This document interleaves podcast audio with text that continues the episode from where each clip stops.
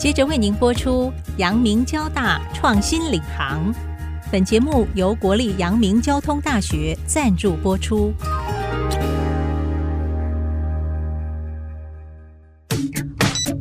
欢迎登入 IC 部落格，让主持人谢美芳带您链接产业趋势，预见科学、科技、医疗与人类未来。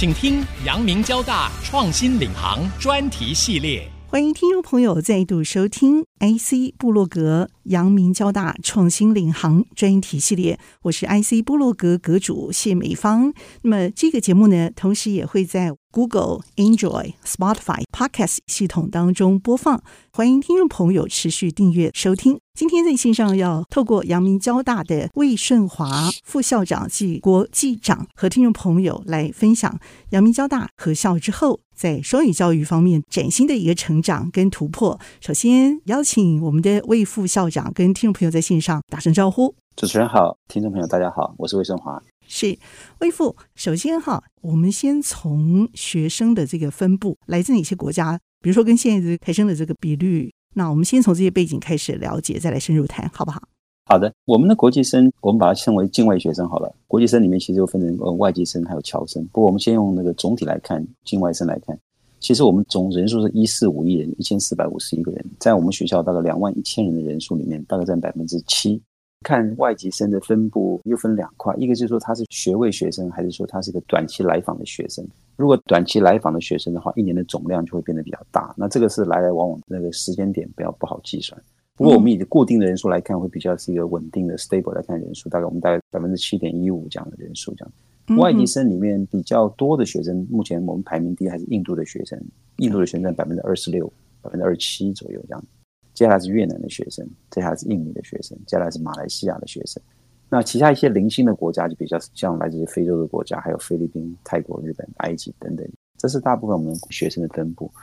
主要的分布可以说是来自于印尼、越南这样子。所以，新南向国家这个学生来源比率是比较高的。我很好奇啊，因为阳明交大啊，过去其实就是以理工见长，所以我们大概在来自印度这方面的这个交换生可能会比较多。那再配合国家的这个政策发展的话，新南向国家这个方向应该是来源比较多啊。但我也很好奇，因为杨明过去的这个背景有很多是医学、护理学系相关的这个背景，所以他们来的话，我们多半也了解有一些是政策性的，比如说西南向国家，他们希望可能在专业比重上能够增加，所以在医学、护理专业上的境外生也比较多，是希望能够在专业的这个学习，然后再带回他们的国家，是这样子吗？呃，是的，我们在阳明校区这边医学为主要，不过我们最主要是分布在几个单位，有一个是我们称为 International Health Program，就是国际卫生学程；另外一个就是我们的药药理的方面，还有是分布在比较散的一些生命科学方面。因为医学的方面相对来讲，它是比较是短期性的东西。如果长期性的话，因为我们关系到我们学生在这实习、见习，还有医院里面的一些相关规定，这部分相对来讲它比较 rigid，比较是严谨的一块。所以在我们的药物的发展、药科学的发展、生命科学的发展比较多，还有我们的卫生政策部分，这新南向国家来的比较多，在这一方面。听起来好像是有点比较外交合作嘛，特别是在这个医用的这个外交合作。是的，特别是其实我们有一个 program 叫做 IHP，International Health Program。最早之前最原始是来自于我们的外交部的 ICDF，就是国际合作计划，国际合作计划 ICDF，International Collaboration 或 Cooperation Foundation。OK，所提供的资金给我们来做。我们也培养出不少的人才，事实上是回到他们的国家，成为他们医疗部的部长，非常也是了不起的一些很好的一些故事，这样子。想请教一下，因为合校哈，我们之后的这个时间虽然一年很短了哈，但是我相信从未来的这个发展方向跟规划的这个内容，也会看得出来，学校在这个 base 上过去已经有的这些医用外交合作啦。所以从这样的一个社群的扩大、资源的相互运用来看的话，它在政经方面的这个成长应该也是会蛮大。但教育毕竟它是撒种工作，必须要长期扎根才能看得出来这个效果。短期之内跟长期之内，你们会怎么来看这个合校，特别是在双语教育方面的成绩？未来的这个发展的指标，你们大概是希望是怎么样来看？主持人刚刚用了一个字眼，我非常喜欢的字眼“撒种”这个字。撒种字，我觉得非常 “it's beautiful words”。撒种，不过撒种种子必须落在一个非常肥沃的土地上，这个土地上必须有浇灌、有水分的滋养，有非常柔软的土壤。将来长成一个好的一个植物，或者是树木，或者水果树这样的。反过来说，如果这个土壤是里面很多的惊奇的石头啦，然后很多的杂物的话，没有水源的灌溉的话，就不容易未来长出很好的植物。所以主持人用撒种的字我很喜欢，那我也同时用撒种这个字切入您刚才所问的一些问题。嗯，而您刚才谈到双语教育，或者是我们的政经政策，或者是我们的国际化等等，基本上我的看法是这样的：我们阳明大学跟交通大学合并以后，成为阳明交通大学，这是一个非常好的结合。那首先我们要看的就是把这个大环境要建构好。大环境的正面的一个生态系统，就是一个好的土壤，把它建立起来。这样，所谓好的土壤，就是我们把好的人才、好的环境建立起来。什么是好的环境呢？就是让我们这个环境呢，能够跟国际的接轨，能够有国际的成分，能够成长出来，让国际的人才、我们本地的人才能够流进流出。基本上，所谓的愿景或想法，就是把这个大环境建构建构起来。这大环境是一个国际接轨的环境。它是一个让国际人才能够很方便的流入进来，可以在这边做知识的交换，能把我们人才也很方便的送出去。在这环境的建构里面，有个很重要的成分就是双语的教育。我们必须提供很多很好的全英文的课程，能够用英文能够传输我们的知识、我们的理工的技术、我们医学的技术等等。大学教育就四年的这个时间真的是有限的，所以如何用精进双语教学，甚至占用国际的网站啊，校内对外的这种官网连接啊，甚至有一些公共设施啊、服务啊，这些都可以用双语规划跟实际案例来进行。那有一些实际的创新做法，或者是传统的这些配套的做法，呃，目前的实施的情况又是怎么来看这样的一个综合的效果？这跟过去的一些国际校园的做法有什么比较不一样的地方？那是不是有一些比较创新的不同的做法也可以谈，好不好？嗯，先讲过去好了。过去其实我们在二零零五年的时候，国家就推动所谓发展国际一流大学，那时候有个很响亮的名字叫做“五年五百亿”。在二零零五年的时候到现目前二零二二年的时候，在过去这十六年、十七年的时间，其实我们已经推过一段时间了，但是我们效果是有限的。去年我们又提出所谓的“二零三零双语国家”，在这一轮我们开始往前面推动这样。我想分享的是说，其实我们在推动这个双语教育或者国际化接轨的部分，它是一个演变的过程，就是在乎你的决心要做多少年，然后要有这个耐心去等待，在不断的慢慢慢的演变，然后从零一直演变到十。我们把零看成是一个刚开始，十看成是一个成熟的部分。大概我目前大概走到二三四的部分，还离七八九十还有一大段的距离。再回来，主持人刚刚你问我的问题说，我们不谈过去，我们未来有什么样的创新的做法？我的看法是这样。当然，我们必须把学校的环境做得很好，这环境必须很丰富的多元化环境。我第一个看法是，我认为我们的校园的这个界面必须把它做好。所以界面就是打通这个与外界连接的路，那个 interface 那个界面必须把它做出来。这个界面包括什么东西呢？第一个，我们的网站呢，可能必须把它做一个非常国际化的更新。因为我看的法是，我们的国内的一些大学，包括公家机关等等，我们的想法都是比较行政思维在想法，所以我们的网站做出来看起来是一个行政的想法。不是很容易让国际的人士能够很友善的看得懂，这第一点。第二点呢，我们就是校园内，校园内本身的环境的结构呢，可能要花点时间去建构成一个国际的友善的一个校园，这部分可能要去做。第三个就是我们必须有很多的丰富的一些课程，这些丰富的课程是真的是很丰富，让国际人士有兴趣来选择我们的课程。比如说现在华语文课程，它本身就是一个有需求性的课程，这样。那本身台湾元素就是一个非常好的元素的东西，还有我们很好的科技，像我们现在半导体行业，像我们现在所谓精准医疗，都是有很好的一些内容。这些东西怎么样把它慢慢的把它转换成一些嗯国际化的课程啊，这是很吸引很好的条件。也就是说，我们其实要推动这个东西，我们有策略，有优先的策略。那用一些非常生硬的一些 KPI 去推动的话，是非常辛苦的。那我觉得未来的创意可能就是我们怎么找到我们的机会，带动我们往前面去走，是我们可能要去想到的。另外一点，我想提到就是主持人刚刚最后一个问题问你说，我们有什么样创新的做法？我认为大学的地方，我们在做很多的国际化的推动，其实有一块很重要，是要有这个环境。有这环境，学生会有这个诱因，那这学生就自动往前面去推动。我们推了很多方法出来，最重要的学生要有诱因，看到机会。当有看到机会的时候呢，他就往前面去推动。所以我讲回来，我讲到其实大学还是可能要跟产业可能做某个连接，或者我们的社会的政经发展做某程度的连接。所以，我们目前不管是你任何那个专业，你是学资讯的，你是学理工的，或者学医学的，这些产业中，你大学四年毕业以后，连接那个产业的一些所有相关资讯、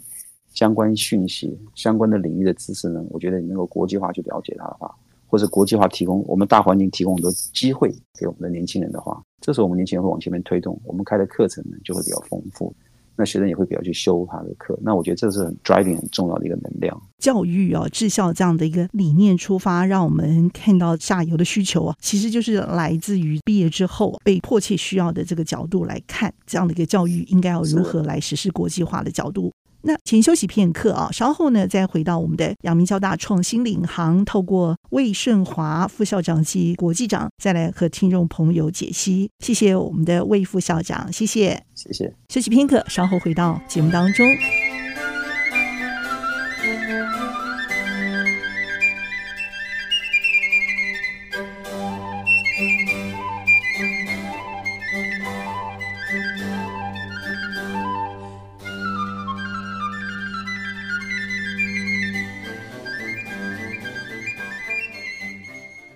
欢迎听众朋友再度回到阳明交大创新领航专题系列节目线上，和听众朋友精彩分享的是阳明交大魏胜华副校长暨国际长魏副，请教一下哈，其实阳明交大给人的专业色彩的形象哈，特别是在 ICT 跟 Bio 这方面，我相信结合我们的政治经济、国家政策、新南向的这个发展。再加上我们有一些这种地缘政治重要的这个角色来看的话，其实阳明交大在国际化的发展上头是寄予厚望的。我相信这个方向其实是还蛮诱人的，这个计划是还蛮令人动心的。您来跟我们用实际的案例来分享一下。其实我们过去做了蛮多事情，在我心中是一个隐形的冠军了。其实，在交大也有很多很好的故事，阳明也有很多很好的故事。在阳明这一端，其实过去阳明校区这边的 IHP program，IHP program 就是 International Health Program，就是国际卫生学程，呃，每年都接受非常多来自于一些国家，呃，特别是非洲的国家，我们提供很多援助，还有包括蒙古，那我们就提供一些课程，然后是一个完全双语的教育。那这双语的教育其实是全英文的课程，那学生里面其实他们学的都是国际卫生的学生，它是一个大面向的学习，就是整个国际的卫生。所以在里面培养出人才，很多都是回到他的国家，后来就被为重用，甚至成为卫卫生部的部长。这样在非洲的布基纳法索，像蒙古也是一样，有很重要的国家的元首的孩子或者重要官员的孩子来这里念书，回去以后成为他们重要的一些国家的重要的卫生的人才。这样子，这种例子呢，可能不方便指出哪些名字出来。不过我们这方面有非常多的一些很成功的故事，他们回去对我们的影响都非常大。其实我们另外一部分，像我们过去的资通讯有培养出非常多的一些电子人才，回到他们的那个国家去，特别像马来西亚，都是很好的一些成为他们非常重要的一些电子研发人才。这些都是我们一些成功的故事呢。其实我们必须要把它拿出来、飘出来，然后讲话，这样才会激励我们未来的发展，同时对我们学校呢整个国际的形象呢有非常多的帮助。我自己有个故事，我个人就是我们学校都是那个巴基斯坦的学生，巴基斯坦学生进到我们国家是非常困难的。因为我是国际长，我也当做他的那个签名，当他的保人，类似保人，让他能够入境这样的。那过来以后呢，他也是学习很多，然后他就会找我吃饭，然后甚至煮他们家乡的一些一些特定的食物找我这样。那他毕业以后呢，他整个娶太太，把照片寄给我看，然后给妈妈也寄给我看。然后回到国家还是跟我继续保持联络。那希望能够把我们一些国家的一些的技术呢引进到他的国家去。他们很好玩，他们是媒妁之言，妈妈去找一个他的太太，帮他找来。原来如此，嗯，所以你手上应该有不少这样的 case 哦。越南学生也蛮多，越南学生结合以后，他们回到国家以后都会继续再联络。然后你如果到越南去的话，他们会骑着摩托车带你到处去逛，这样然后去产生很多的连接。那这都是当老师很丰富的经验，人生很丰富的一些效果。我的看法是我们台湾其实要赶快加油，这样。那我自己在国外有跑过一段时间，我过去有一段时间是整个四年都在加拿大工作。在我从加拿大看回台湾的时候，我觉得说，其实我在这种国际的场合中开会的时候，我看到那个马来西亚的学生、新加坡的学生，甚至包括中国大陆上海出来的一些人，他们都会在一个国际的场域中，他们可以非常的流畅的沟通他们的专业的一些能力。相反的，我来看我们台湾的部分，我觉得只有比较少数的人可以做到。所以我慢慢觉得说，台湾这一部分离国际化实际上有一点差距了。我的想法是，我觉得国内高等教育的这些目前呢，没有意识到我们现在这个差距，这个 gap。那我觉得是必须赶快把它追上去。不过我们国内自己本身有很多的竞争的一些压力跟条件，所以我们现在的老师、学校呢，做研究等等呢，会应付我们国内很多的一些要求。而在这一块衔接上，我认为是有段距离这样。那特别是比较稳定的系所或稳定的院，或者是已经有一些一定成就的一些老师，嗯，在这一块我认为上是好像是有点差距下来。那我认为是未来的年轻的老师，或者是现在的有这方面的一些想法的老师呢，应该把这个国际化的疆域把它拉大一点点。让新的元素能够放进去。我认为这是对我们下面一个世代的教育呢很重要。这样子，唯有我们把外面的疆域打得越开，把我们研究的领域打得越开，把我们的那个管道打得越通的话，我们这个流动的概念才会产生出来。我觉得会比较丰富我们的人才的培育。这样，我比较担心的部分就是我们这一块还没有意识到，我们其实有落后一段距离了。这样，它必须还是国际化，所以它的英文表达这方面要比较流畅。在表达的这个技巧啊，跟这种视野的国际化上头，其实这里都是非常非常令人期待的地方。这个部分，您有一些创意的解方吗？您怎么建议？那您希望在校园里头怎么来实施规划？我认为国际化它是一个过程，那它环境的变得非常重要。那我们现在讲推所谓的双语教育，其实我们可以用很多的创意的做法来做了。比如说，我们现在有非常多的一些网站，在网站上可以看到非常多的一些新的一些知识。如果这些新的知识是非常非常的多。而且关系到你的领域也非常非常多，这样，所以我的看法是这样，就是说，我认为阳明交大这一块就是我们的这个创业家精神的那个 DNA，entrepreneurship 那种 DNA 在我们身里面，我觉得这一块我们可以更往前面去走。我觉得创意，所谓的创意就是我们可以大量的使用这科技的概念。所谓的科技是我们现在所谓的多媒体，或者是我们的我们的网站，可以收集到非常多的一些资讯。我的看法是，目前要推动这些的部分呢，其实第一个就是要我们要所有人来推动是有困难的，但是我们先先找到一些 driving momentum、driving engine，找到一些驱动的引擎出来，就是这些人才里面应该可以在网站上或在我们的网络上看到非常多的一些新的知识。事实上，应该它有一个所谓的 global perspective，有个国际的观点，有点像我们是个国际公民。你是个公民，你应该遵守公民的一些行为举止，在这个社会中移动。国际也是一样，你是个国际的公民，你知道国际公民怎么知道一些知识移动，这是一块。另外一块，你在你的这个国际的公民的专业中，你可能会去找到你的机会。找到机会是一个比较的，你唯有看到大环境，看完格局以后呢，你经过比较的时候，知道说我的强在哪里，我弱在哪里，哪边是我可以切进去的机会。在这个比较的机会中，你就会了解非常多的内容。那怎么去比较呢？其实网络上面提供了大量的资讯，是英文的。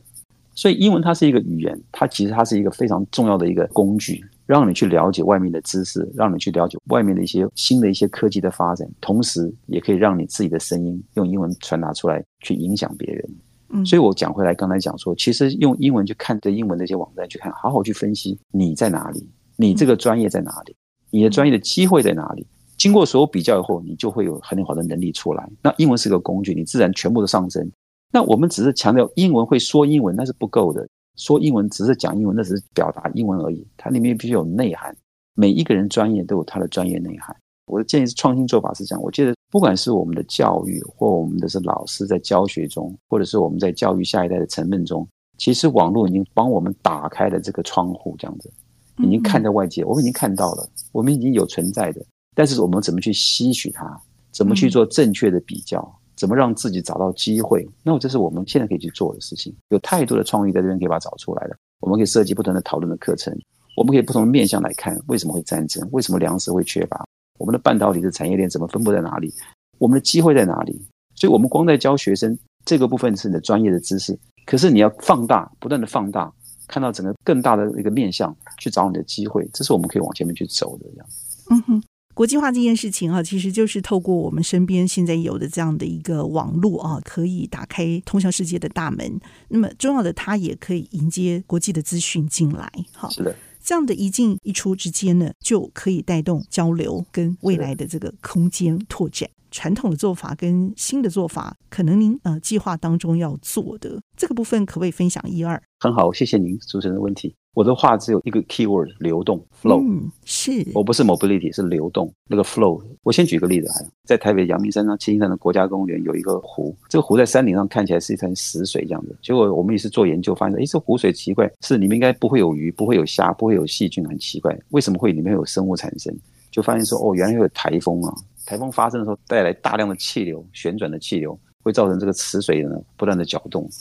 使得我们里面有氧气进去，让这池水呢维一直维持一个正面的生态系出来。一潭死水中是很麻烦的，所以要必须流动。这流动其实可以靠外界的搅动它产生出来，所以这个台风会让一潭湖水能够活起来这样子。那我强调国际化其实很重要，就是 flow 流流动。这流动能分成三个流动：第一个人才的流动，第二个知识的流动，第三个技术的流动。这三个 flow，three flow。我们创造一个国际化的环境，包括大学里面，其实最重要就是人才的流动、知识的流动跟技术的流动。先讲人才流动好了，人才的流动其实无外乎就是一个进一个出 flow，把外面的好的人才能够吸引进来，我们里面的好人才能够送出去，能够送出去学习，这管道必须打通出来，不断流动出来。那从大学端来做法来讲，我们建立很多的所谓的双联学位，或者暑假的暑期让学生出去学习，但它的最终我们的核心的策略，让人才能够流动，经由流动能够获得新的知识，看到国际的观点，把它带回来。把好的人才接进来，所以我们会办一些活动出来。我身为国际长来推动的话，其实我们就必须建立很多这一类的促进人才流动的这种，我把它称为 hub，hub 就是枢纽，把它打开来。像建立双联学位就是个 hub。像我们现在建立所谓半导体学院，半导体学院它之所以能够吸引很多的印度优秀人才进来，是因为我们建立了非常灵活的双联学位，让印度的九个学校呢，IT 的联盟呢，能够借由这个 hub 能够进来。建立这个 hub，因为像我们 USB 的讯号那个线传输线的 data 的传输那个 hub 那个接头，一旦插到电脑的 hub 跟 USB 接头以后呢，大量资讯可以传递过来。所以，我们学校首先能够把这人才的这个 hub 能够打开来，能够让人才能够送出去，好的人才能够吸进进来。Again，这后面又关系到我们的一些环境的建构，我们必须必须很好的很多的英文的课程、英文的学程，让国际人才能够吸引进来。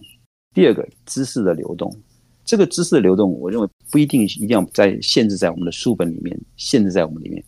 只要是跟你这个专业关系相关的东西的知识呢，刚刚主持人我们刚好谈到过，其实我们的网站已经打开我们的通往世界的大门，有太多的知识我们可以拿来讨论，太多的知识我们可以来经过网站来学习。这个流动我们必须不断流动出来，我们不受限于这书本里面，把流动打开来。让外界的人士能够进来，把知识带进来。我们同时也可以看到我们的网站资讯，得到很多知识，做很多灵活的课程的设计的讨论，这都是流动。第三个是技术，技术的流动，不管是工程或医学或资通性的部分，有太多的知识技术呢在新的产生。我们要创造出新的疆域出来，下一代的学生不会受到上一代的知识疆域的限制，不断打开我们的知识疆域，就很多新的技术出来。我举一个例子给你看。过去的交通大学跟过去阳明大学合并以后成阳明交通大学，在我们的生物科技上面有太多新的一些知识产生，新的知识产生有太多新的技术产生，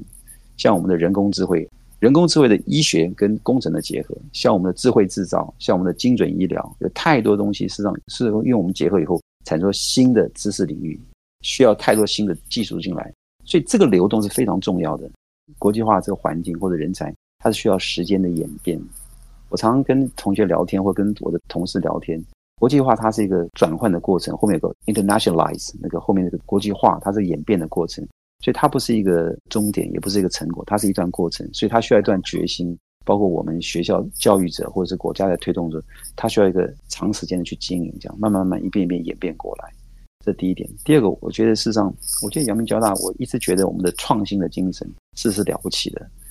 我在准备这个学校的英文网站的时候，我看了很多过去交通大学的一些故事，我非常感动。他们在新竹的那个一个田园里面，要在这里边建立这个大学。杨明也非常了不起，在我们要去下乡去服务，建立这个偏乡医疗服务。但是我觉得我们都有创新的精神。我认为创新精神是我们了不起的 DNA 这样的，而且包括交大的校区在新竹的地方，是我们了不起的 DNA 这样。所以我觉得我们的未来的 DNA 还是可以把我们的 entrepreneurship。这种创新精神变成我们很重要的驱动往前跑。